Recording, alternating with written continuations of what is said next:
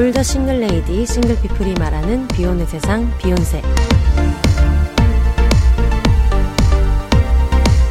안녕하세요. 저는 해방촌 비욘세입니다.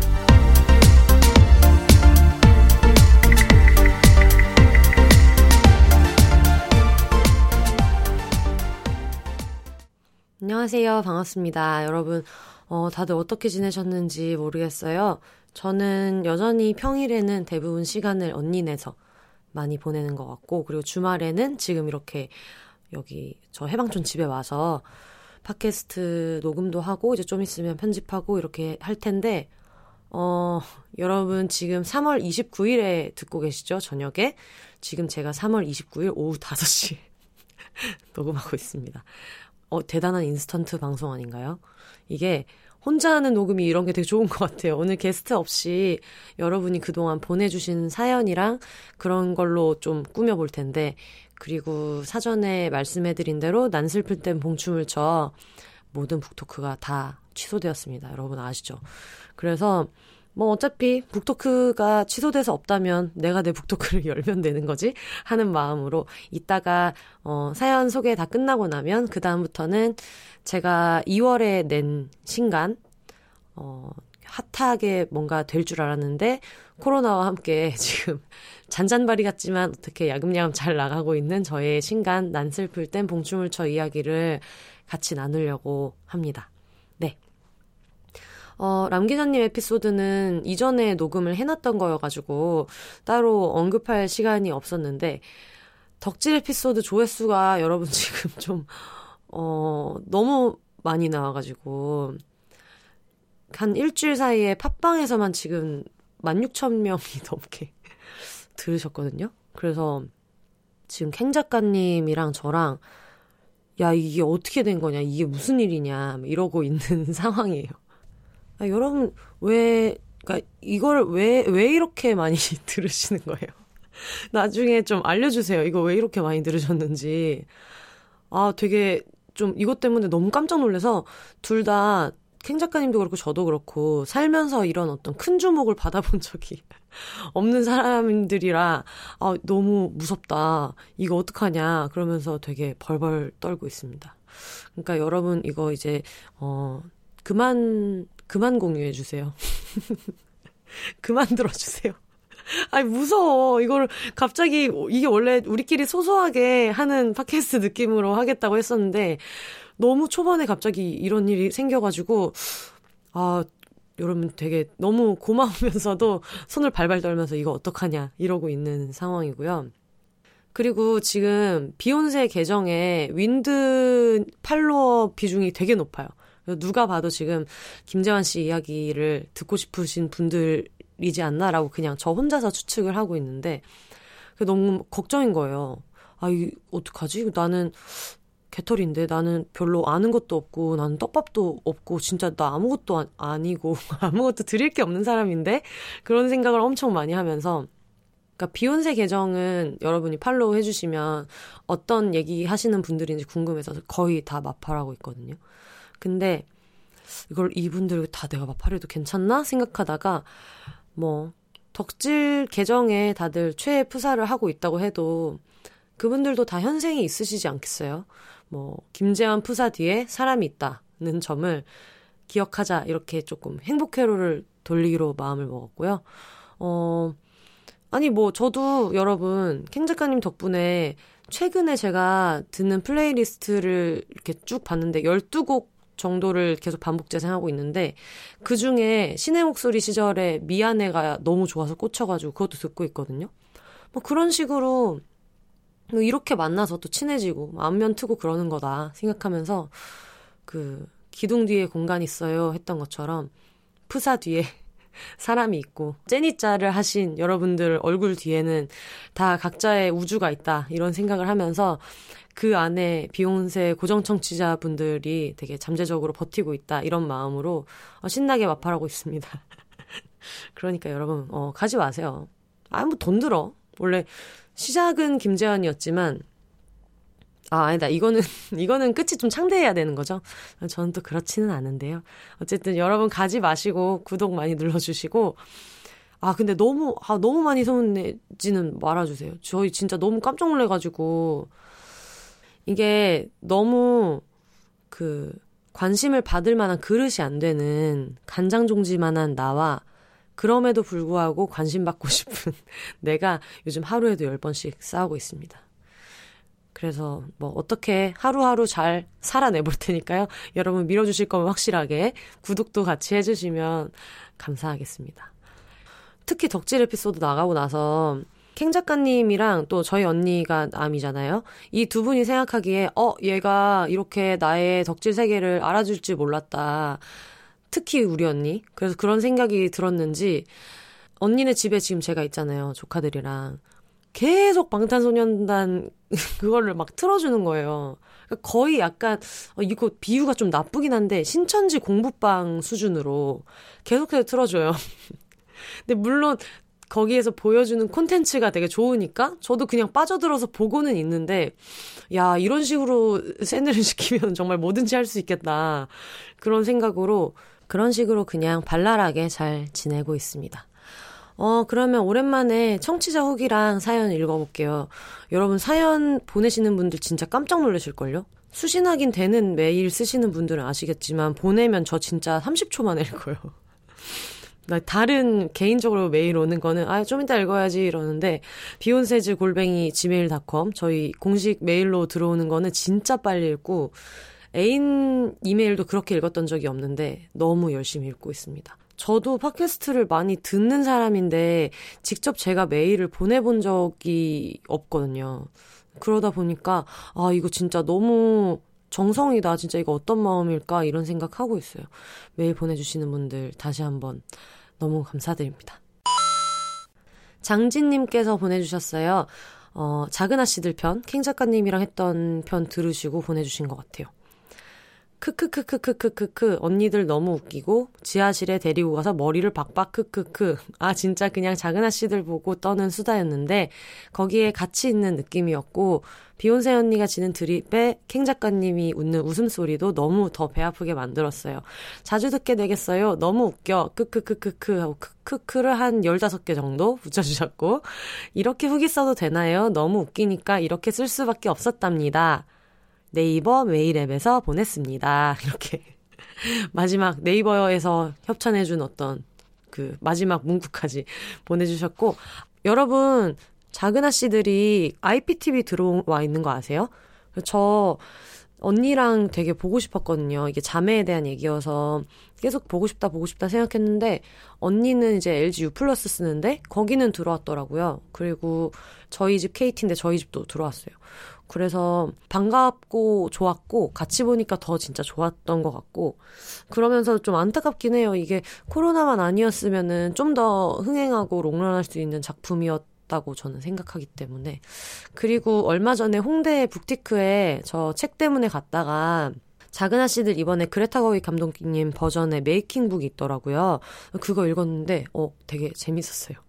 그래서 장진님 아마 영화를 보시고 나서 들으셨겠죠? 근데 아마 이 영화가 마음에 드셨다면은 메이킹북도 한번 보시면 좋을 것 같아요. 추천해 드릴게요. 그리고 난님께서 메일 다시 주셨어요. 저희 초반에, 지금도 초반이지만 초반에 먼저 메일 주셨었는데 안녕하세요. 드디어 캥거루님의 회차가 올라왔네요. 집과 직장이 오 분 이내 거리라서 아, 그러니까 그 캥 작가님이랑 비슷한 본인 상황에 대해서 설명해 주시는 것 같아요. 집과 직장이 오 분 이내 거리라서 두 끼 모두 차려준다는 점, 집안일을 모두 해준다는 그런 장점이 너무 만족스러워 아무 때나 방에 침입한다는 점, 괄호 열고 잠금장치 없음. 시작되었죠. 통금 있음, 퇴근 후 맥주 한 잔이 어려운 점, 그 외 잔소리, 외 다수의 단점에도 같이 살고 있습니다. 엄마에게 드리는 용돈과 선물과 모은 돈에 대한 사례가 필요하다고 하여 아 제가 그때 요청드렸었죠. 여러분 진짜 이렇게 어, 돈 내시는 분들 있냐? 막 이렇게 물어봤었는데 티엠아이 남발이지만 제 주변 사례와 제 사례를 써봅니다. 다른 분들의 사례도 넘나 궁금하네요. 그런 딸들은 없다라는 녹음 파일 저도 필요합니다. 네, 여러분 이제 아카이빙이 시작되었습니다. 다들 많이 보내주시고요. 실제 제 친구의 경우에도 월급 정도의 명품 선물을 매년 하는 경우를 본 적은 있으나 그 친구 부모님의 경우 매년 일 회 이상 미국행 비행기표를 결제해주는 케이스입니다. 나왔죠. 이제 기브앤테이크. 어, 가방을 사드리지만 명품 선물 해드리지만 미주 정도 길이의 비행기표가 돌아오고 있다. 자식의 모든 급여를 받고 생활비를 모두 드리는 혜택 같은 케이스도 본 적이 있으나 그 경우 아버지 카드로 필요 비용을 모두 쓰더라고요. 아버지가 상당한 재력가라서 카드 공제를 위한 목적인 것 같습니다. 자, 여러분 이거 보세요. 요거 봐. 결국 어, 내 월급을 다 드린다. 그런데 아버지 카드로 필요 비용을 다 쓴다. 그러면 이제 뭐 저 같은 성격의 딸을 만나시게 된다면 어, 내 월급이야 하면서 이제 백만 원 드리고 아빠 카드로 한 달에 이천만 원. 그쵸? 약간 그렇게도 할 수 있는 거 아니겠어요? 어우, 너무 좋은 사례 보내주셔서 감사합니다. 저희 주변엔 이런 이야기가 훨씬 많아서 부모님께서 비교를 안 할 줄 알았는데 하시더라고요. 카더라 말고 제 경우를 써보겠습니다. 삼 년 근무한 저와 제 동생의 경우는 상당히 많은 금액을 드리고 있지만 제 경우는 삼십 퍼센트, 동생은 칠십 퍼센트 이렇게 괄호 안에 써주셨어요. 거의 구십 퍼센트 이상의 금액을 제 명의의 펀드를 구매해 언제든 현금화가 가능하기에 불만이 없습니다. 투자금을 하고 싶으신가 보다라고 이해를 하고 있습니다. 삼십 퍼센트나 드리는데도 모아둔 돈은 꽤 있지 하실 때가 있어 굉장히 놀라고 있어요. 그치, 삼십 퍼센트면은 여러분 되게 많지 않나요? 그쵸? 지금 내 월급의 삼십 퍼센트 생각하면 꽤 많아서 그거를 빼고 저축, 어, 현명한 분들은 하고 계시겠지만 어 쉽지는 않을 것 같아요. 부모님 집에 살면 돈을 모을 수 있다는데 제 돈은 도대체 어딜 간 걸까요? 라고 켄 작가님이랑 같은 질문 해주셨습니다. 그때 제가 뭐라고 말씀드렸죠? 우리가 부모님네 집에 사는데 돈이 없다면은 나 혼자 살았으면은 마이너스 통장 팔백만 원. 우리는 항상 어, 밑을 봐야 된다. 너무 위를 보면서 살면은 너무 피곤하다. 이런 말씀 그때 드렸었고 아, 어머니께 감자대전 이야기를 했다가 감자대전, 아, 그거죠. 최문순 도지사님이 강원도에서 십 킬로그램에 오천 원이라는 파격적인 가격으로 이제 감자를 판매하는 배송비 포함 그렇게 파는 거를 하고 계셔가지고 저도 이거 진짜 하, 너무 파이팅했는데 열 시마다 감자를 사고 있어요. 오늘 문순 씨 감자를 샀다는 자랑을 할 때가 여기밖에 없네요. 아, 어, 부러워. 감자 저 이거 못 샀거든요. 너무 사고 싶었는데, 아니, 특히 그리고 저는 지금 언니랑 형부랑 조카 둘, 저, 이렇게 하면 다섯 명이잖아요. 그러니까 혼자 살면은 아마 막 그렇게까지 도전하지 않았을 것 같은데, 이게 다 같이 있으니까 한번 해보고 싶은 거예요. 그래서 열 시마다 되게 열심히 했는데, 아, 안 되더라고요. 그래서 안 된 상태에서 이거는 종료를 했고 다행히 농민분들이 열심히 농사 지으신 감자는 다 자기 집을 찾아갔고 여러분 당일날 듣고 계신 분들이라면 내일이죠. 삼월 삼십일 열 시에 또 동해시 오징어를 한다 그래서 포켓팅에 실패했다면 오캐팅을 해봐야겠다 이런 생각을 하고 있는데 이천 상자가 나온대요. 벌써 진 느낌이 들지만 한번 열심히 한번 해보겠습니다. 아, 난님 너무 축하드립니다. 긴 메일을 다 읽어주시고 메일을 반가워해주셔서 감사합니다. 다음 주 편 들으면서 쓰고 있는데 저도 언젠가 작가님과 번개 한번 해보고 싶네요. 어, 너무 좋아요. 진짜. 여러분 정말 십만 비운 양성에서 우리 빨리 정모합시다. 여러분 빨리 만나요. 이게 사회적 거리두기 기간이 끝나면 자리를 마련해서 다들 빨리 만나면 좋겠습니다. 앗, 람 기자님 집이 오늘의 집에 소개되었다고 하는데 람바다를 검색해도 나오지 않네요. 아쉽 아쉽 이렇게 메일 주셨는데 어, 람 기자님네 집은 오늘의 집에 그 망난홈으로 검색하면 나올 거예요.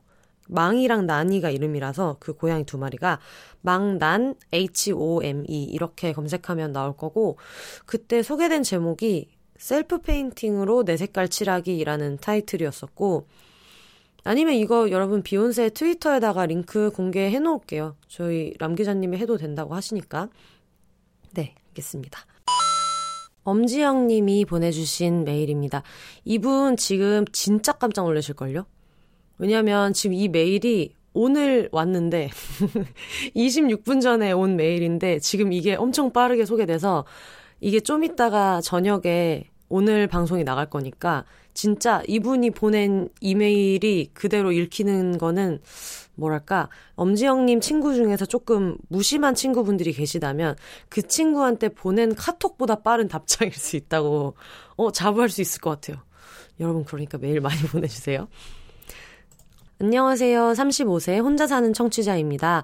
방송이 너무 재미있어서 제가 이렇게 메일을 보냅니다. 공감이 가는 내용들이 많아서 들으면서 같이 흥분하고 열내고 있어요. 함께하는 분들도 언변이 너무 좋아서 시간 가는 줄 모르고 듣고 있어요. 아 진짜 저희 그 게스트님들 람 기자님, 켄 작가님, 어, 렌지 언니 이렇게 지금까지 나왔잖아요.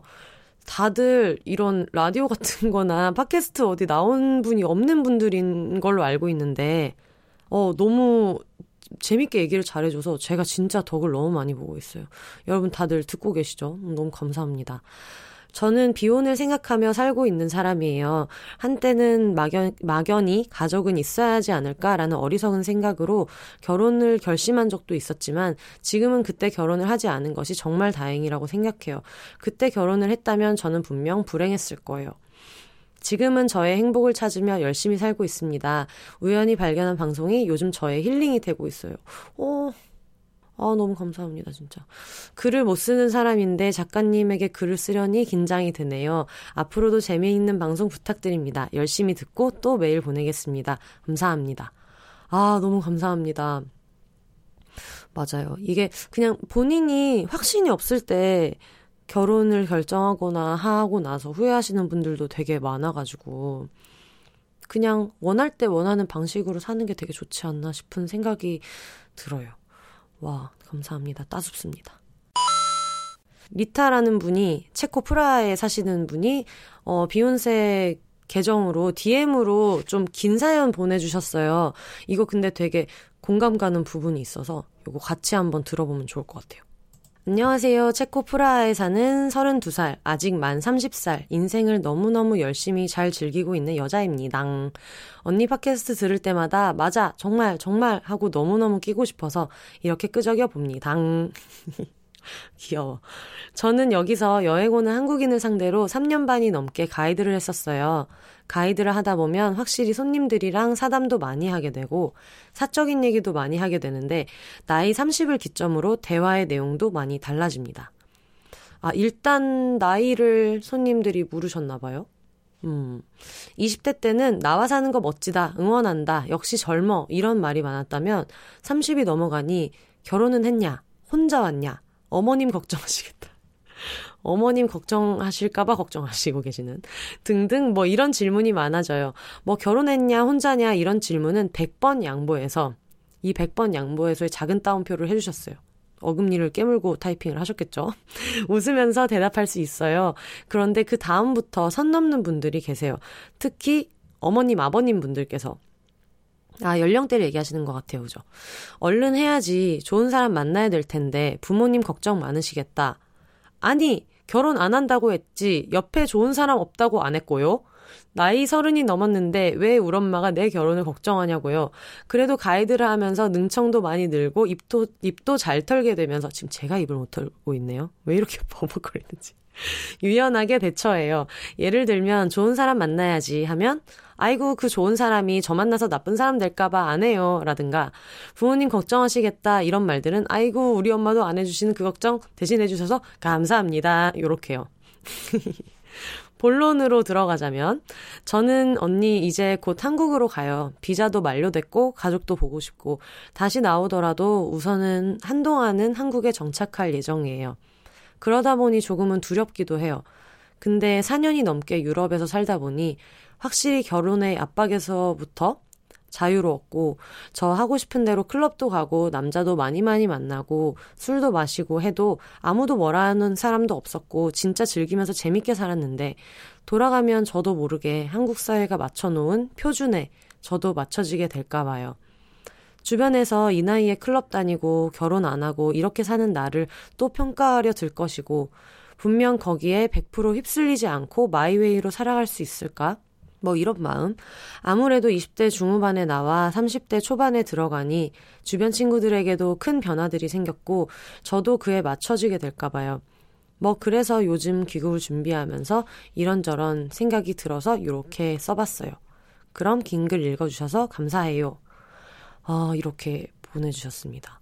리타님 일단 되게 진솔한 얘기 보내주셔서 너무 감사하고 음...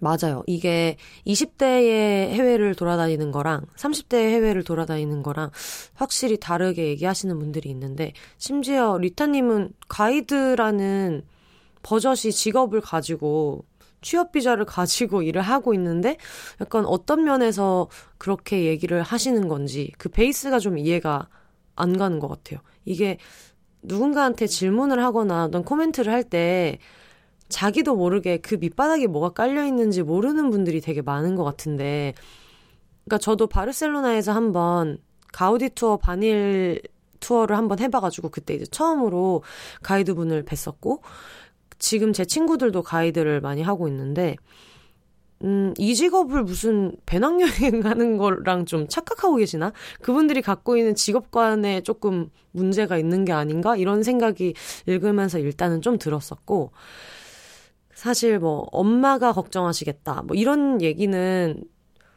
어 진짜 이건 인류애인가? 이런 생각이 들 때가 있어요.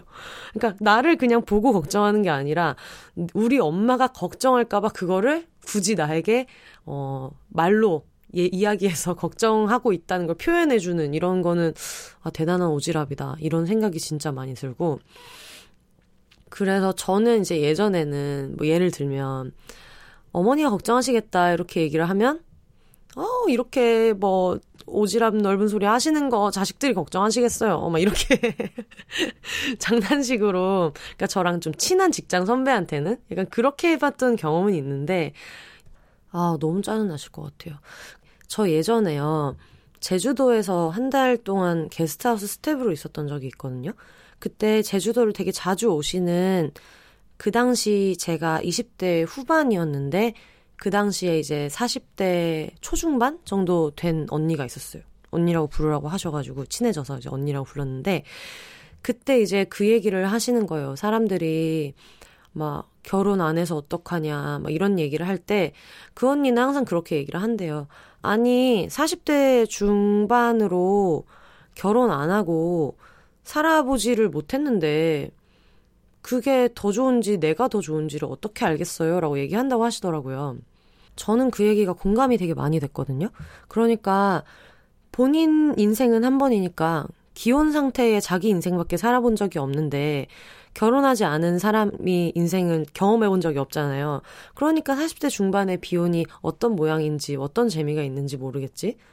그래서 하는 얘기여서 자기는 항상 그렇게 말해준다 뭐 이런 얘기를 하셨는데 그래서 저는 요즘에는 이렇게 물어보는 분들이 사실 많지는 않아요. 이제 방송까지 하고 있는 사람한테 이제 결혼 얘기를 많이 하진 않지. 그렇지만 어쩌다가 한 번씩 이제 그런 얘기가 있으면 항상 얘기해주는 게 어, 따님 있으시냐 뭐 아드님 있으시냐 물어봐서 아 있다고 그러면서 결혼하셨어요? 물어서 했다고 하면 아우 안 했어야 되는데 아유 어떡하냐고 막 이렇게 농담식으로 얘기할 때가 있어요. 아우 결혼 안 하고 삼십 대 중반 진짜 할 거 너무 많은데 아, 아, 안 됐다. 아유 결혼 아이고 결혼을 해불었어 막 이렇게 얘기할 때도 있고 만약에 안 했다고 하시면은 안 해야 된다고 아유 아유 너무 잘했다 진짜 너무 잘하셨다 이러면서 결혼을 안 하고 사는 게 되게 디폴트인 것처럼 그 그분들 하시는 꼰대 같은 얘기를 미러링처럼 한 번씩 얘기를 해보면 귀찮으니까 어느 순간부터 얘기를 좀 안 하시더라고요.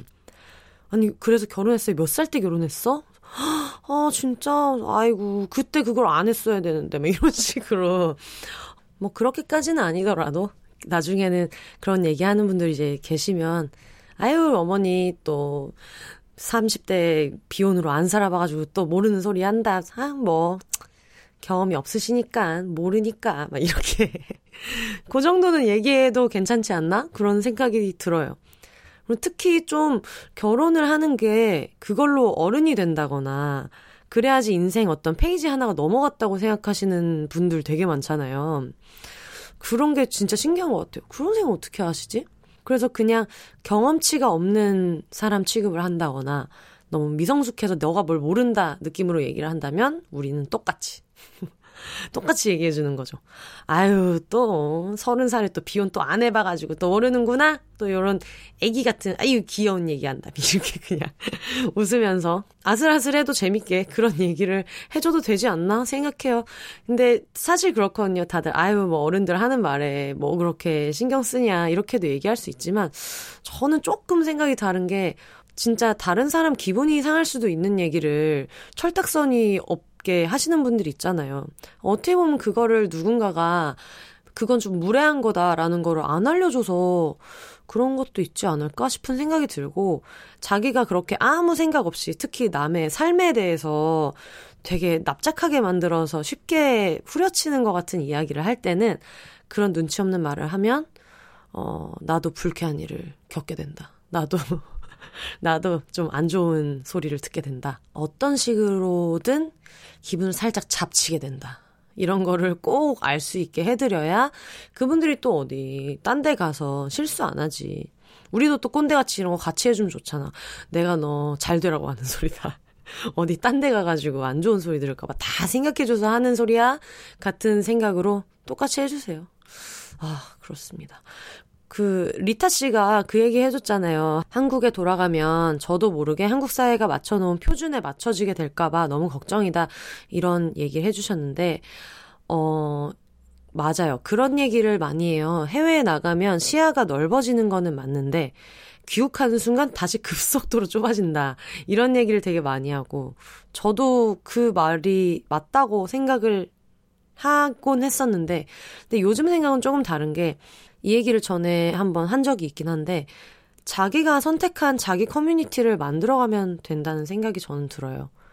그래서 물론 지금 한국을, 한국에 있는 친구들 아까 얘기하셨던 주변 친구들한테도 변화가 되게 많이 생겼다. 한국에 있는 친구들한테 그런 얘기 해주셨는데 맞아요. 저도 그냥 대학교 때 친구들이라든가 아니면 직장 동료 생각하면 저랑 비슷하게 사는 사람이 어, 저밖에 없을 때도 있어요. 저밖에 없는 집단도 있는 것 같아요. 저처럼 프리랜서로 혼자 살면서 막 이런 팟캐스트 하고 막 새벽에 술 먹고 놀러 다니고 이렇게 하는 사람이 저밖에 없기도 해요. 근데 지금 제 주변에는 되게 많거든요.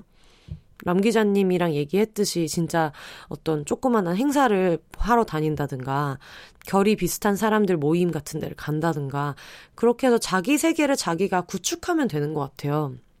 우리가 살면서 만나는 사람이 되게 몇 명 안 되고 결국은 내가 내 주변에 어떤 뭐랄까 자리가 일곱 개 정도 있는 의자놀이 하듯이 그 자리에 앉을 수 있는 사람들이 저는 저, 제 세계를 구성한다고 생각하거든요. 그렇게 봤을 때 오천 명이 나랑 생각이 달라도 나랑 비슷하고 나를 나답게 해주고 내가 있는 그대로의 모습을 드러낼 수 있게 도와주는 여섯, 일곱 명의 사람들이 있으면 그걸로 나는 그냥 또 다른 우주에 살게 된다고 느껴서 리타님도 분명히 지금은 좀 걱정이 많이 되시겠지만 지금 서른두 살이라고 하셨잖아요. 제가 올해 서른여섯 살이거든요. 어, 지금도 코로나만 아니라면 맨날 술 먹고 춤추러 잘 다니고요. 그리고 그렇게 매년 한 해도 안 까먹고 그렇게 놀고 있는데 아무 문제 없고요. 사는데 별로 지장도 없고 그거를 이상하지 않다고 생각하는 친구들을 되게 매년 만나면서 좋은 영향 주고받고 있고 또 프리랜서 친구들, 책 내는 친구들, 독립출판하는 사람들 이런 사람들 모임에도 나가면서 저랑 비슷한 사람들이 정말 정말 너무 많아요. 저는 이런 게 안타까운 게 제가 한번 그런 얘기 한 적 있어요. 나이를 먹으면서 제일 좋은 점은 내가 나이를 먹기 전에는 되게 중대하고 아, 너무 큰일이다라고 생각했던 것들이 나이가 들고 나니까 아 이게 그렇게 고민할 일이 전혀 아니었구나라고 해서 스스로 탈락하게 되는 일들이 많아진다. 그게 나이를 먹으면서 갖게 되는 좋은 점이야 라고 얘기를 했었는데 저는 그런 식으로 이렇게 고민할 일이 아니었구나 라고 해서 어, 스스로 탈락하는 쓸데없는 생각 중에 하나가 나이 먹는 것 그 자체라고 생각하거든요. 실제로 저도 이십 대 때는 좀 그랬던 것 같아요. 아, 야, 서른여섯 진짜, 야, 서른여섯 너무 재미없을 것 같은데. 그리고 그때 가서 내 인생에 막 낙이라는 게 있을까? 그때 결혼을 만약에 안 했다면 남편도 없고 자식도 없을 텐데. 그런 생각을 막연히는 하던 때가 잠시 있었던 것 같은데, 서른여섯이 돼보면 그것조차도 사람들이 만들어 놓은 공포인 것 같아요.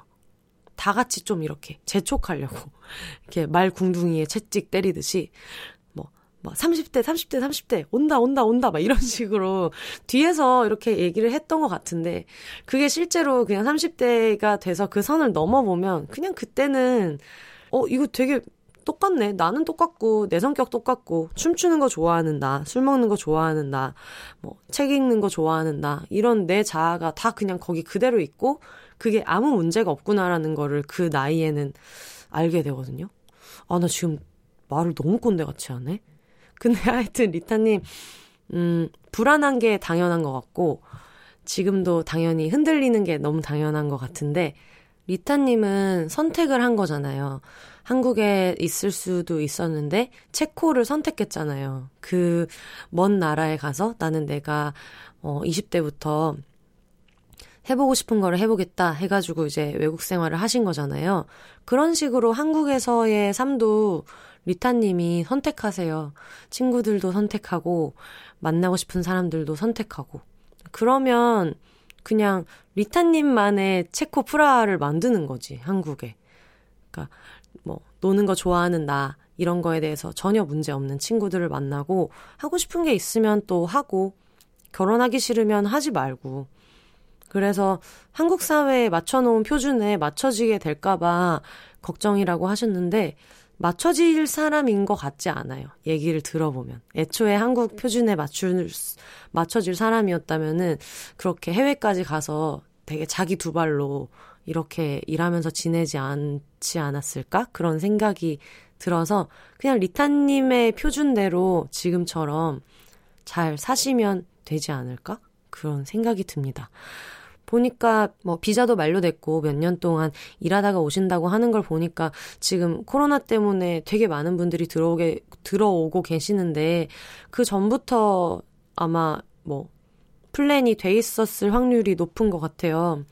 지금 들어오는 분들도 자가격리 기간을 좀 거쳐야 되고 여러 가지 불편한 점이 있을 테고, 또 비행기표도 물론 뭐 미리 사놓으셨겠지만 그게 막 캔슬될지 뭐 할지 이런 거에 대한 두려움도 되게 많잖아요. 오히려 그런 게 좀 걱정이 되네요. 무사히 들어오셨으면 좋겠고, 그리고 유럽에서 지금 동양인에 대해서 하고 있는 차별이 되게 많잖아요. 진짜 요즘 느끼는 게, 와, 진짜 저런 사람들을 우리가 일 세계 같은 이름을 붙여줬다니, 그런 생각이 진짜 요즘 많이 들거든요.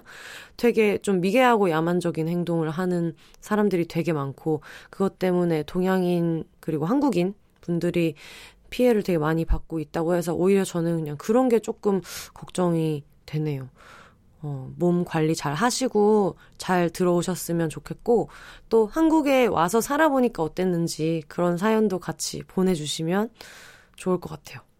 아, 그리고 여러분, 저 다음 주에 제가 되게 좋아하는 팟캐스트에 게스트로 나가게 됐어요. 큰일은 여자가 해야지라는 어, 제목부터 음아음한 프리랜서 팟캐스트에 나가게 됐는데, 제가 이거 메일 받고 너무 좋아했던 게, 이 방송이 딴짓 매거진 발행하시는 분이랑 그리고 또 프리나프리 발행하고 계시는 그 두 분이 진행을 하시잖아요. 근데 제가 그 책이 두 개가 다 있고 팟캐스트도 듣고 있는데, 그거를 아셨는지 모르셨는지 어, 섭외하고 싶다고 연락이 와가지고 제가 진짜 일 분 만에 답장했어요.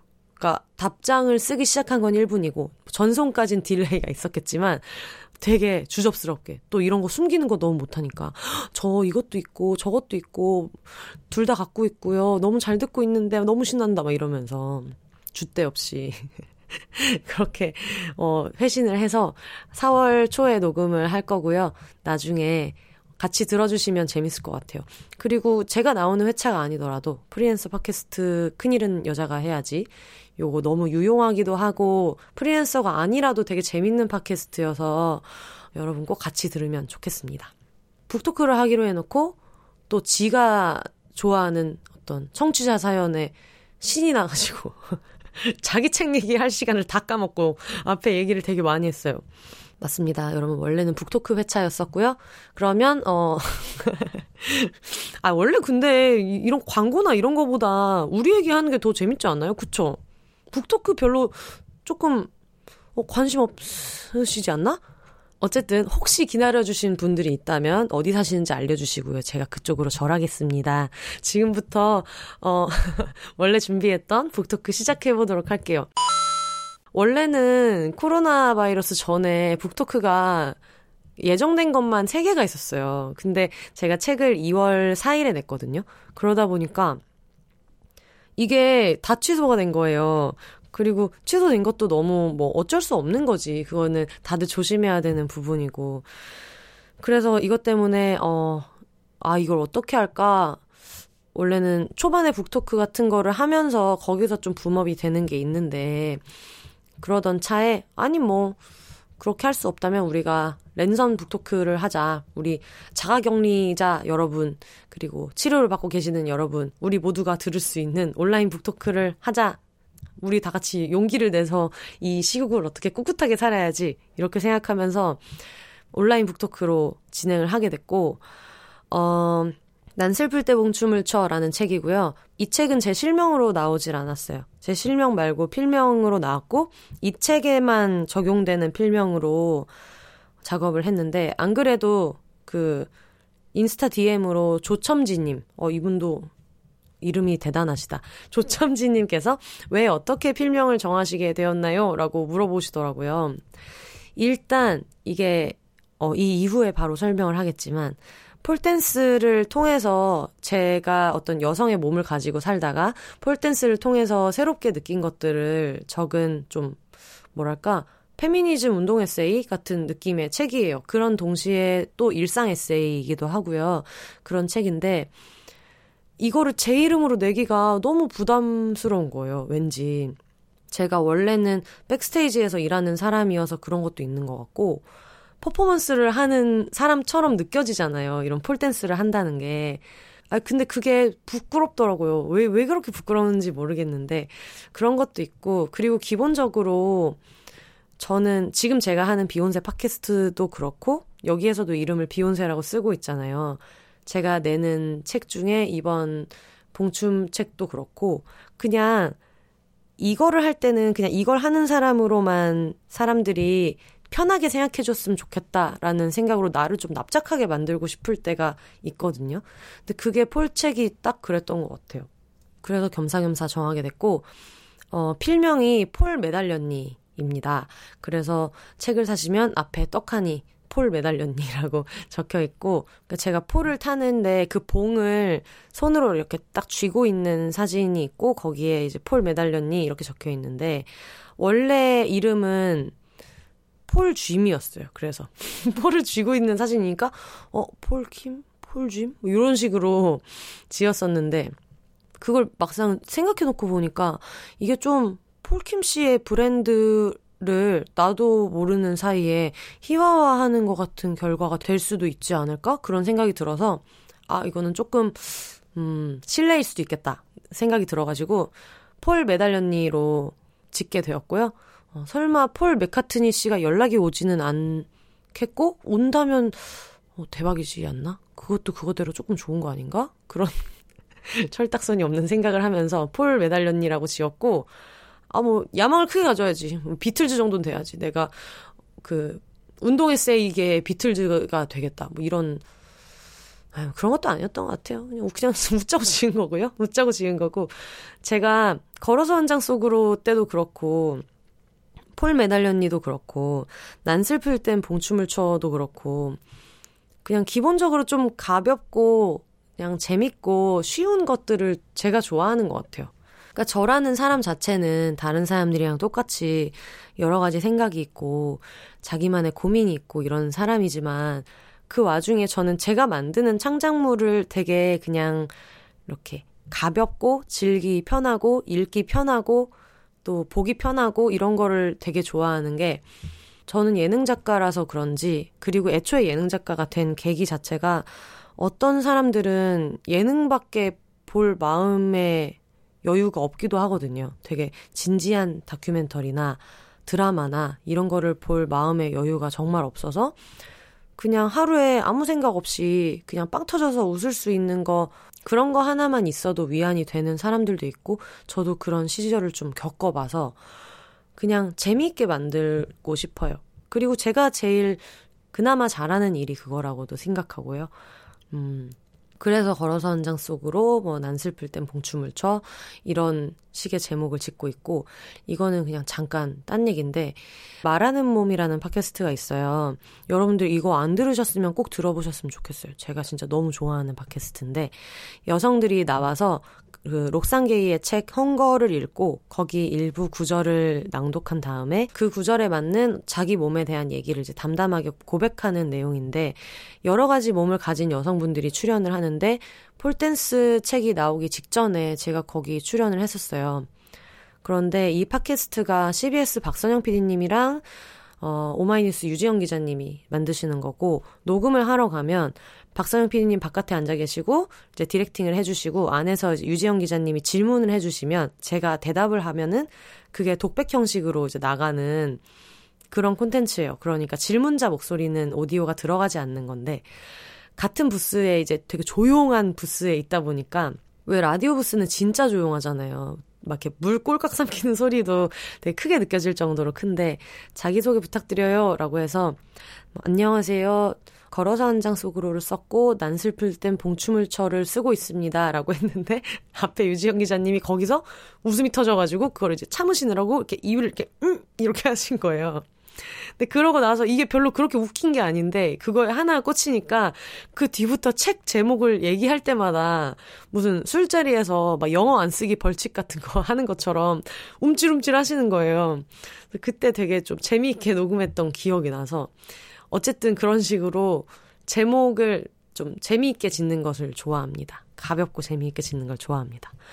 어, 난 슬픈 땐 봉춤을 춰는 제가 근력이 전혀 없는 사람이고 없었던 사람이고 살면서 했던 게 다이어트 할 때 했던 유산소 운동밖에 없는 사람인데, 그랬던 제가 폴댄스를 이제 하면서 어, 처음으로 자, 제 몸이랑 제대로 이렇게 마주하게 된 것 같아요. 그리고 진짜 내 몸을 드러내는 과정 자체도 처음이었고, 왜 폴댄스 하는 분들 보시면 옷을 되게 야하게 입는다고 생각하시는 분들 되게 많잖아요.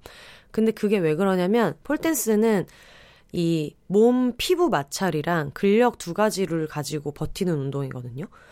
그러다 보니까 이렇게 생각하시면 될 것 같아요. 우리가 철봉을 이렇게 손으로 꽉 쥘 때 물론 악력이 있어야지 버티는 것도 있겠지만, 그 손에 비눗물이나 오일 같은 게 있다면 버티기 쉽지 않잖아요. 그러니까 결국은 손바닥에 있는 마찰이랑 악력으로 버티잖아요. 그거랑 비슷한 거라서 온몸에 있는 근력이랑 마찰을 사용해야 되는 운동이다 보니까 당연히 몸을 드러내야 되거든요. 근데 저는 어릴 때부터 내가 하체 비만이다, 나는 좀 뚱뚱하다, 그렇게 생각을 했던 경험이 있는 사람이라서 그거를 처음에 하는 게 되게 어색하더라고요. 우리가 수영장을 가더라도 내 체형에 맞는 걸 사서 막 커버업 같은 거, 이런 스커트 같은 것도 같이 입고 그러잖아요.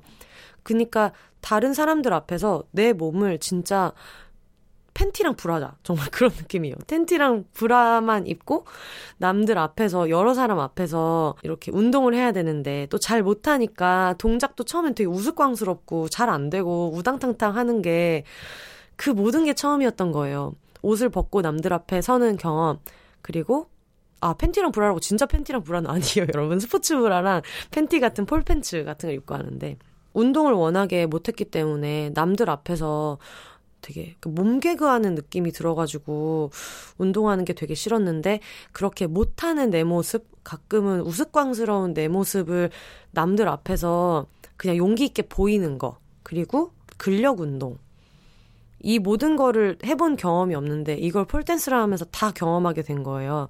그러면서 내 팔이 얼마나 그동안 약하게 만들어져 왔는지, 그리고 그동안 내가 내 몸 부위 부위가 갖고 있는 기능보다는 남들이 보는 내 몸에 얼마나 집중했던가, 그런 걸 좀 생각하게 돼서 되게 좋은 경험이었고, 그런 얘기들을 좀 일상적인 이야기랑 같이 담은 책이에요. 그러다 보니까 어, 폴댄스에 대해서 전혀 모르시거나 폴댄스에 관심이 없으시더라도 그냥 편하게 읽으실 수 있을 것 같고요. 그런 것도 있는 것 같아요. 저는 이 책을 되게 진지하게 썼는데 보시는 분이 이 책 되게 웃기는 책이다 이렇게 얘기를 많이 하시더라고요. 그래서 아, 나름대로는 이걸 재미있게 읽으시는 분들도 있나 보다 싶어서 되게 큰 위안을 받았고, 뭐 그런 책입니다. 어, 이런 얘기를 옆에서 누가 해주시면 좋을 텐데, 어, 작가님 이런 게 너무 참 진지하게 썼다고 하시지만 재미있더라고요. 그럼 내가 어머 그런가요? 그렇게 해주셔서 감사합니다. 이렇게 하고 싶은데 어, 이런 격리북 토크, 혼자 집에서 사회적 거리두기 북토크를 하다 보니까 제가 하게 되네요. 어쨌든 여러분 재밌다고 합니다. 웃기기도 하다고 하네요. 그러니까 많이 읽어주시면 좋겠습니다. 음, 임준현 님이 보내주신 질문인데, 정말 슬플 땐 봉춤을 추시나요? 라고 해주셨어요. 이거 그 뭔지 알죠 여러분? 이거 오디션이었나? 언플러그드 보이였나? 거기에서 청계영 작가님 작품에서 난 슬플 땐 힙합을 쳐, 그게 있어가지고. 근데 이게 그냥 그 문구 하나 때문에 그 제목을 패러디했던 건 아니고, 울면서 봉춤을 추지는 않겠으나 근데 약간의 우울감이 있을 때 운동을 하는 거는 진짜 너무 좋은 것 같아요. 특히 그게 근력 운동일 때. 예전에 저 친한 언니 중에 치과를 하고 있는 이제 언니가 있는데, 그 언니가 되게 좀 학구적인 편이어서 뭔가 꽂힌 게 있으면 논문이나 책을 되게 열심히 읽어요. 근데 한동안 그 언니가 뇌에 대해서 꽂혀 있을 때 뇌에 대한 좋은 얘기를 되게 많이 해줬었는데, 어, 그중에 이런 얘기를 해줬어요. 아, 여러분 이 얘기는 언니가 저의 눈높이에 맞춰서 좀 애기한테 하듯이 설명해주다 보니까 비유를 해서 많이 해줘서 실제 의학적인 단어랑은 좀 다를 수도 있고, 그리고 그거를 제가 기억해서 여러분한테 얘기하는 거라 표현이 완전 정확하지는 않을까 봐 좀 걱정이 되는데 감안하시고 들어주세요. 어, 뇌가 세 종류가 있는데, 첫 번째는 숨뇌. 그러니까 숨뇌가, 그러니까 제일 안쪽에 우리가 뭐 멘틀, 지각 이렇게 있으면 가장 안쪽에 있는, 뇌 제일 안에 있는 게 숨뇌래요. 그래서 숨뇌가 기능을 안 하면 숨을 쉬지 않으니까 사람이 이제 죽는 거고, 그 위에 있는 게 이제 파충류까지는 공유하고 있는데 인간한테도 있고 파충류한테도 있을 정도로 좀 고차원적인 정보나 감정을 다루는 게 아니라 기본적인 생존에 필요한 뭐 위기를 느꼈을 때 근육을 확 긴장시킨다든가 그런 것들을 담당하는, 그런 것들도 담당하는 뇌가 이제 파충류의 뇌다라고 언니는 비유해서 설명해줬고, 그 다음에 제일 겉에 있는 게 우리의 여러 가지 실제 생각을 관장하는 대뇌피질, 이런 게 있다 이렇게 얘기를 해줬거든요. 언니가 이 얘기를 저한테 한 이유는 근력운동의 중요성을 이제 설파하고자 그 당시에 제가 너무 운동을 안 해가지고 그때 얘기해줬는데 이렇다는 거예요. 예를 들면 음, 사슴이 어떤 연못에 가 있는데 나뭇잎이 바스락한 소리가 나요. 그러면 맹수가 나한테 오고 있는 걸 수도 있으니까 갑자기 근육을 확 경직시켜서 바로 달려나갈 수 있게, 어깨나 막 이런 데를 딱 경직시켜서 바로 팍 튀어나갈 수 있게 그렇게 몸을 준비시킨다고 하더라고요. 근데 그게 만약에 나중에 그냥 바람이었구나, 이게 문제가 아니었구나 라는 걸 알게 되면 다시 이제 릴렉스하고 리, 이완을 하고 먹던 물을 그냥 계속 먹겠죠. 근데 문제는 이제 현대인들은 그런 식으로 여러 가지 자극이 있고 회사에서 받는 스트레스, 인간관계에서 받는 스트레스 때문에 한껏 경직돼 있는데 그게 어느 순간에는 릴렉스를 해야 되잖아요. 어쨌든 근육이 경직되면 두통이 같이 오잖아요. 그래서 그게 해소되지 않은 상태로 그냥 몇 날 며칠을 지낸다는 거죠. 왜 그런 거 있잖아요. 어떤 일이 생겼을 때 아, 그래도 어쨌든 뭐 일은 넘겼으니까 신경 쓰지 말아야지, 이렇게 된 게 어디야 정도로 좋게 좋게 생각을 하려고 해도 그게 바로 스트레스가 안 사라지잖아요. 거기에서 이렇게 이완하기가 너무 어렵잖아요. 그게 왜 그러냐면 그렇게 경직돼 있는 목이나 머리나 막 이런 온몸에 있는 근육은 대뇌피질에서 하는 복잡한 방식으로 아 이러니까 긴장 풀어야 돼, 이제 스트레스 그만 받아야 돼 라고 생각해서는 그게 이완되지 않는다는 거죠. 예를 들면 뭐 일과 후에 폴댄스를 가서 거기에서 근력 운동을 이렇게 빡 하고 나면, 그러고 나서 이제 끝나고 샤워를 할 때 거기에서 뇌가 받아들일 수 있다는 거예요. 구간을 나눈다고 할까? 그런 식으로 아 오늘은 여기까지입니다. 근력을 빡 경직시키는 건 여기까지예요. 라는 거를 운동을 통해서 할 수 있다는 거죠.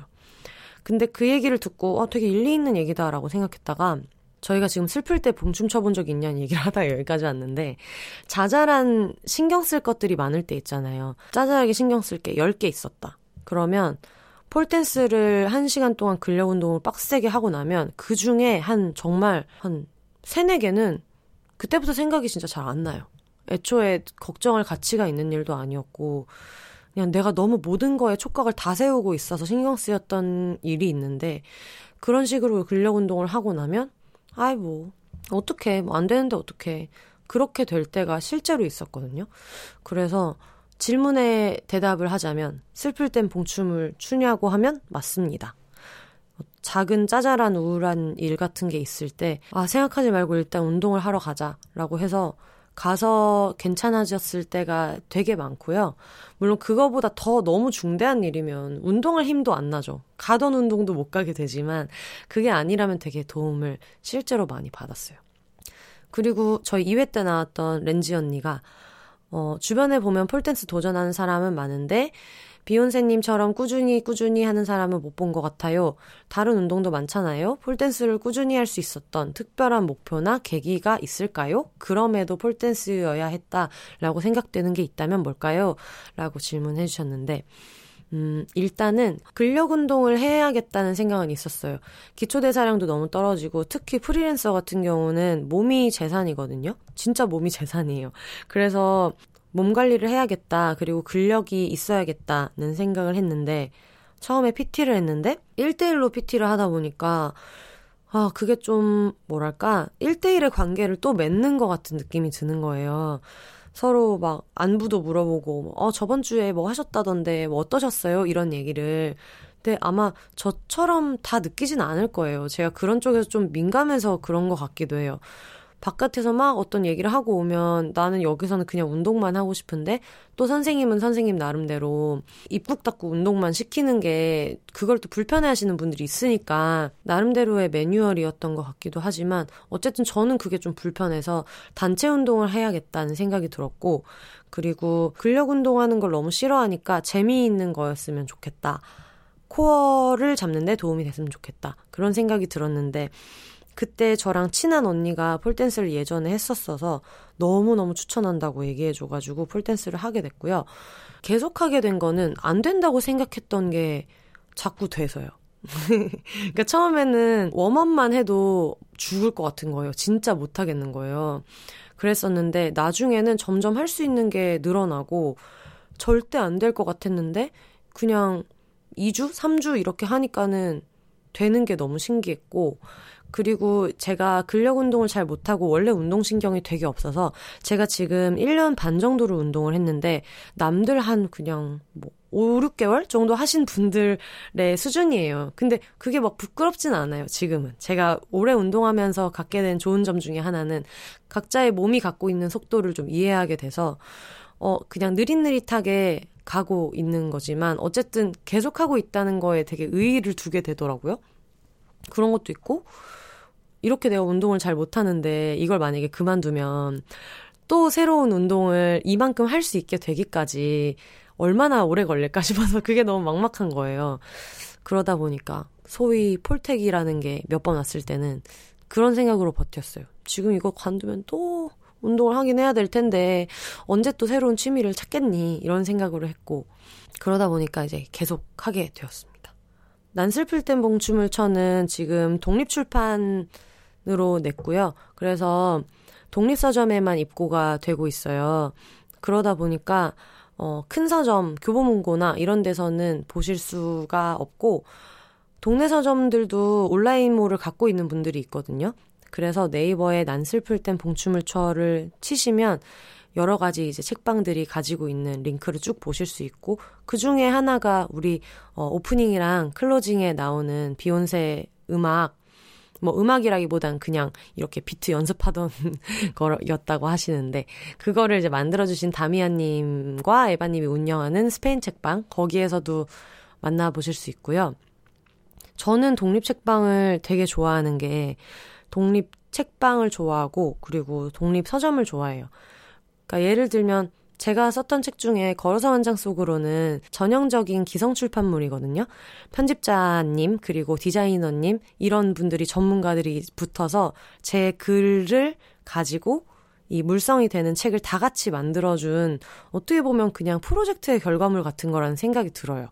그래서 기성 출판사에서 연락이 와서 책을 만들 때는 그런 것들이 되게 즐거워요. 공동으로 만든 결과물 이런 매력이 있는데 독립출판물 같은 경우에는 아무래도 여러 작가님들이 자기가 원하는 스타일로 아무것도 타협을 웬만해선 하지 않고 원하는 스타일로 낸다는 게 독립출판물의 매력이에요.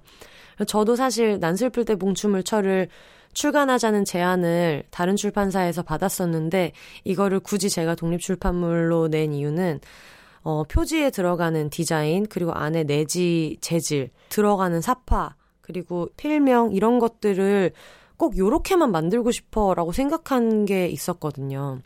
근데 이거를 일반 출판사에서 내게 되면 저 표지 이렇게 이렇게 정했으니까 이렇게 이렇게 해주세요라는 게 좀 그분들의 영역을 무시하는 것처럼 느껴질 수 있을 것 같기도 하고 어쨌든 저한테는 되게 살면서 의미 있는 책이거든요. 제가 제 몸에 대해서 드러내서 이야기를 담담하게 하게 된 게 처음이어서 이것만큼은 좀 제가 딱 원하는 요 모양으로 커스터마이징 해주세요 라고 해서 내고 싶은 마음이 있었어서 독립출판물로 이제 내게 되었고요. 그러면서 편집자님들의 소중함을 너무 많이 느꼈죠. 아 이거 이거 사람들이 좋아할까? 이목차 넣는 게 맞을까? 이런 고민을 되게 많이 했는데 결국은 어떻게 낑낑대면서 세상에 잘 나왔고 홍보를 생각보다 그렇게 많이는 하지 못했지만 많은 분들이 좋게 봐주셔가지고 생각보다는 어, 되게 옹기종기 야금야금 잘 나가고 있어요. 근데 이런 제가 만든 거랑 비슷한 마음으로 만든 책들을 나름대로의 취향을 가지고 큐레이션해서 작은 공간에 좀 이렇게 차곡차곡 넣어, 넣어놓은 게 독립책방이고 동네 책방이라는 생각이 들어요. 교보문고에 제 책이 나와 있는 것도 나름대로의 엄청난 희열이 있죠. 되게 자랑스럽기도 하고 특히 부모님이 되게 좋아하시고 그런 재미가 있는데 독립책방에 제 책이 들어갈 때는 이분들이 자기 취향에 맞춰서 큐레이션을 해주시는 건데 거기 한 켠을 내어주신 거잖아요. 그거에 대한 막 엄청 큰 기쁨이 있어요. 그래서 여러분 저 예전에 독립출판 처음 했을 때는 이 책을 다섯 권씩만 입고 하는 거고 그거 다섯 권 다 팔아도 엄청 돈을 많이 버는 게 아닌데도 그걸 제가 제주도 우도까지 다 직접 찾아가서 입고 했어요. 너무 설레가지고 진짜 되게 철없이 그냥 돈 써가면서 여행을 한 거죠.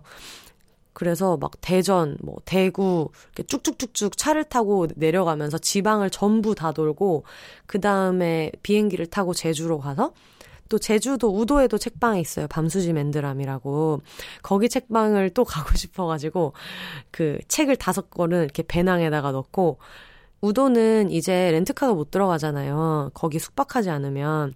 그래서 그 배를 다시 우도로 나가는 배를 타가지고 성산항에서 타서 전기 스쿠터를 이렇게 빌려가지고 비바람이 또 하필 몰아치는데 그 비를 뚫고 책방에 이제 책 배송을 하면서 거기 있는 책 공간에 다른 책들도 막 읽어보고 다른 분들이 만드신 책들도 사고 했던 게 진짜 좋은 기억으로 남아있거든요.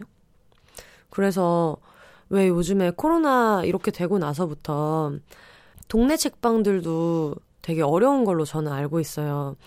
너무 소중하잖아요. 이런 약간 취향을 파는 곳이고 되게 개성 있고 너무 좋은 곳들이고 기성출판에 없는 책들이 되게 많아요. 어떻게 보면 일반 대형 출판사가 아 이거는 우리 직원들에 대한 임금이랑 이것까지 감당할 정도로 많이 나갈 책인지 확신이 없어서 어, 출간하지 못하겠습니다라고 판단한 글들이 있을 거 아니에요. 근데 사실 그거는 색깔의 차이라는 생각이 들거든요. 작품성이나 책 자체의 가치를 의미하진 않잖아요. 그런 분들이 독립출판으로 이제 내시는 책들이 되게 많아서 진짜 각자의 우주가 이렇게 꽉 들어가 있는 느낌이 들어요. 독립책방을 가보면.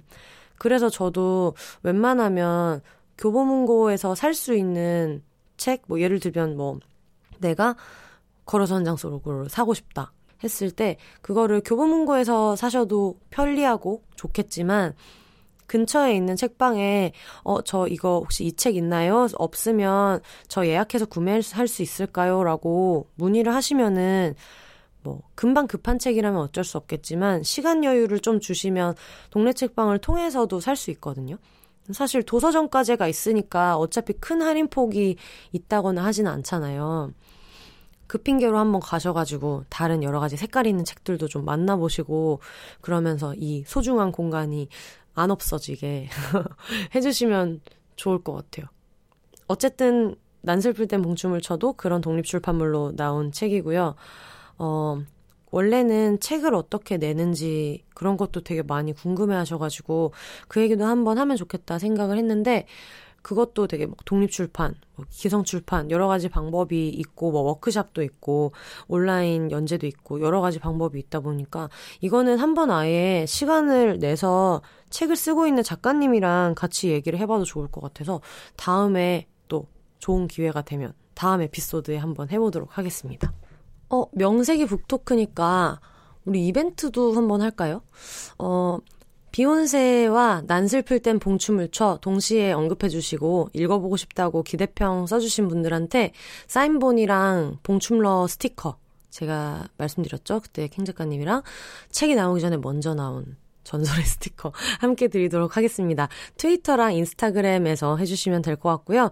인스타그램은 특히 해시태그 비욘세 꼭 붙여주셔야 볼 수 있으니까요. 네, 참고해주세요. 오늘 여러 가지 이야기 나눴는데 그냥 마지막으로 하고 싶은 얘기가 있어가지고 지금 엠번방 사건 때문에 다들 되게 힘드시잖아요. 뭐 엠번방 사건은 아직 지금 현재 기준으로는 안 잡힌 것 같고 지금 또 조주빈을 비롯한 이십육만 명의 가해자가 있는 그 집단 성착취 영상 거래 사건이 있죠. 텔레그램. 이것 때문에 다들 너무 쉽지 않은 날들 보내고 계실 것 같아요. 이게 내가 막 최전방에서 뭘 하고 있지 않아도 이걸 기사를 보고 공유하고 청원에 동의하고 그런 것만 하고 있는데도 사안 자체도 너무 충격적이고 거기서 엄청난 피로감이랑 막 분노를 느끼고 있어서 그게 내 삶에 진짜 너무 뼈아프게 와닿는 분들 되게 많을 것 같아요. 제가 어제 운전을 하면서 언니네 집에서 우리 집으로 오는데 진짜 너무 심장이 막 벌렁벌렁 하다가 꾹 누르는 것처럼 너무 막 아프다가 여러 가지 생각이 되게 많이 드는 거예요. 그래서 이게 왜 이럴까 생각을 되게 많이 해봤는데 특히 여성분들은 우리는 지금 이게 처음이 아니잖아요. 뭐 소라넷도 있었고 최종범 사건도 있었고 어떤 여성의 몸이랑 존엄을 가지고 일어나는 범죄들을 그동안 너무 많이 봤고 이 사건 자체도 자체지만 이게 앞으로 전개되는 과정을 지켜보면서 느꼈던 그 엄청난 피로감과 공포 같은 것들이 있잖아요. 그러니까 그게 좀 어떻게 보면 트라우마처럼 모두한테 남아있는 게 아닐까? 이 싸움이 너무 길 것 같고 힘들 것 같고 그런 생각이 되게 많이 드실 것 같아요.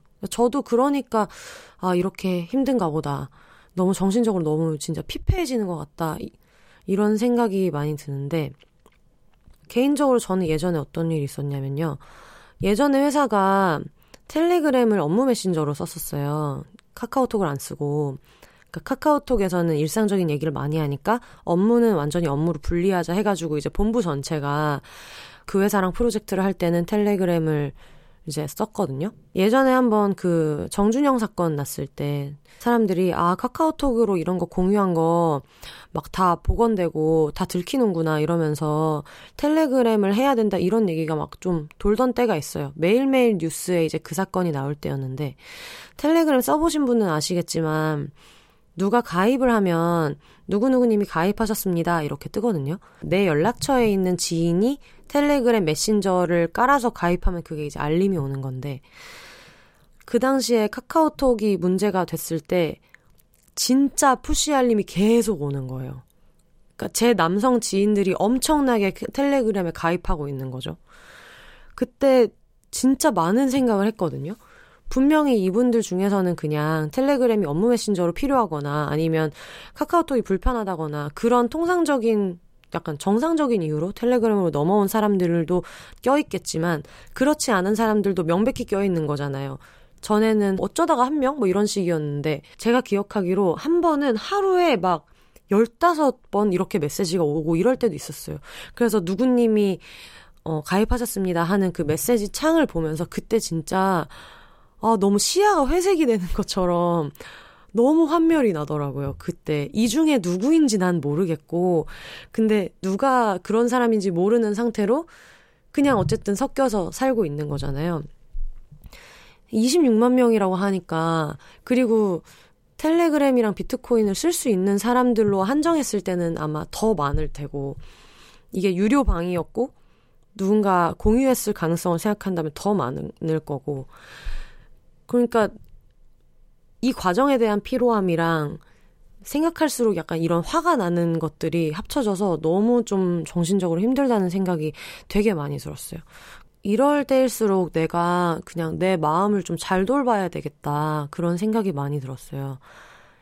우리가 이걸 길게 지켜보고 긴 싸움을 하려면 지금 무너지면 안 되잖아요. 뭐 기사 읽고 청원하고 공유하고 막 이러다가 진짜 너무 힘들면 반나절 정도는 그냥 아무것도 안 보고 지낸다든가 내가 좋아하는 것들을 막 본다든가 그러면서 아 이게 진짜 잘 달래면서 매니징을 잘해야겠다 그런 생각이 들었어요. 내가 지쳐서 이거를 확 관두고 어느 순간부터 기사를 안 읽게 되면 이 사건의 지원군 한 명이 없어지는 거잖아요.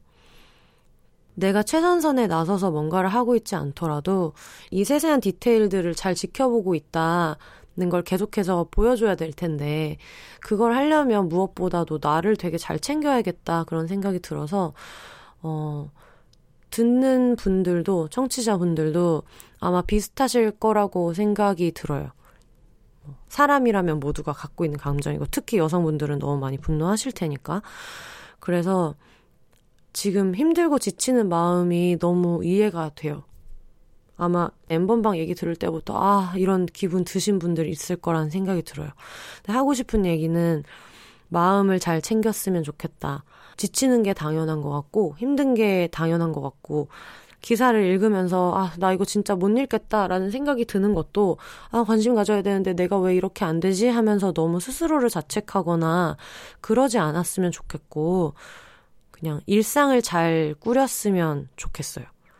어쨌든 여기까지 온 거에는 다 같이 그렇게 청원하고 기사 읽고 댓글 달고 좋아요 누르고 싫어요 누르고 했던 사람들이 우리가 있어서 그렇게 된 거니까 내 마음을 잘 챙기면서 해야 하는 싸움이니까 너무 지치게 하지 말자는 말을 저 스스로한테 되게 해주고 싶은 시점이어서 그 얘기를 지금 건너편에서 어, 듣고 있는 당신한테도 해주고 싶다는 생각이 너무 들었어요. 음, 진짜, 뭐, 잘하고 있다, 괜찮다, 분명히 이렇게 조금이라도 나아질 거다라는 얘기를 해주고 싶고, 마음으로라도 정말 안아주고 싶은 그런 기분이에요. 특히, 우리, 뭐, 혼자 잠드는 우리 비혼들은 팔 앞으로 쭉 뻗어가지고, 남이 나 안아주는 것처럼 이렇게 감싸서 이렇게 툭툭, 이렇게 한번 해주세요, 자기 전에. 그거 되게 좋대요. 누가 실제로 심리학적으로 의미가 있다고 하더라고요. 그래서 스스로를 잘 안아주면서 어, 긴 싸움을 잘 했으면 좋겠다는 생각이 듭니다.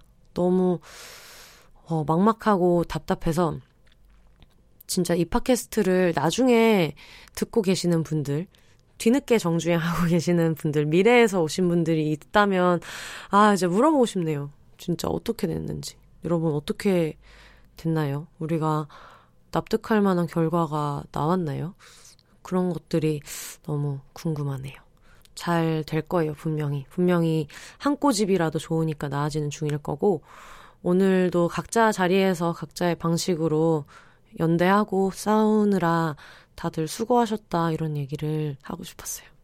네, 여러 가지 이야기들 많이 나눴는데요. 다음 주에는 새로운 게스트 모시고 이야기 나눠볼 거예요. 비혼에 대한 사연이나 후기는 언제든지 비욘세즈 골뱅이 지메일 닷컴 비혼세즈 골뱅이 지메일 닷컴으로 보내주시고요. 트위터, 인스타그램도 많이 팔로우 해주시고 언급도 많이 해주시고 팟빵, 애플 팟캐스트, 네이버 오디오 클립도 많이 많이 구독, 좋아요 많이 눌러주세요. 올더 싱글 레이디, 싱글 피플이 말하는 비혼의 세상, 비욘세 다음 주에 다시 찾아올게요. 여러분 혼자 사세요.